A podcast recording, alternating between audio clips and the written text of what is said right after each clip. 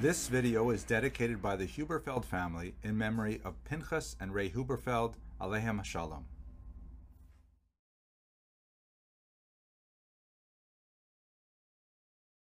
Hello and welcome to Jewish History in Daf Yomi. So we didn't learn a lot about the Jewish story of felt other than the hats. Maybe we'll come back to it again if we ever get to Namti and Shas again.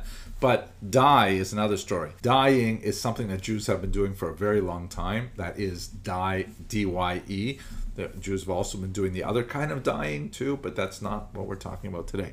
So, in the biblical period, we've got a lot of fascinating archaeological evidence that um, indicates that Jews would dye fabrics using animal or vegetable dyes. We don't exactly know the chemical processes that they used, but we know they mixed them with some minerals and salts and things like that. And uh, there were special tools that were developed for this that were found in many places in Eretz Israel, a place called Tel Beth Mirsim and at Gezer, where they have the famous old calendar and things like that. Basically, they would use these kind of stone containers and they would have an upper groove at the, the top. They would put the material inside this container and then they would fill it up with this dyed liquid until it overflowed. And then they you know would soak it in this for a while and then after a while they would pour stuff off and put more dye in and things like that over and over again until they finally had the, the right kind of color. It'd also be something they could use to heat the container uh, and things like that. And so that's the, the way in which we know that during biblical times they would dye things. By the times we get to the Mishnah and the Gemara, we have much more sophisticated technology. Of course, this is like a thousand years later.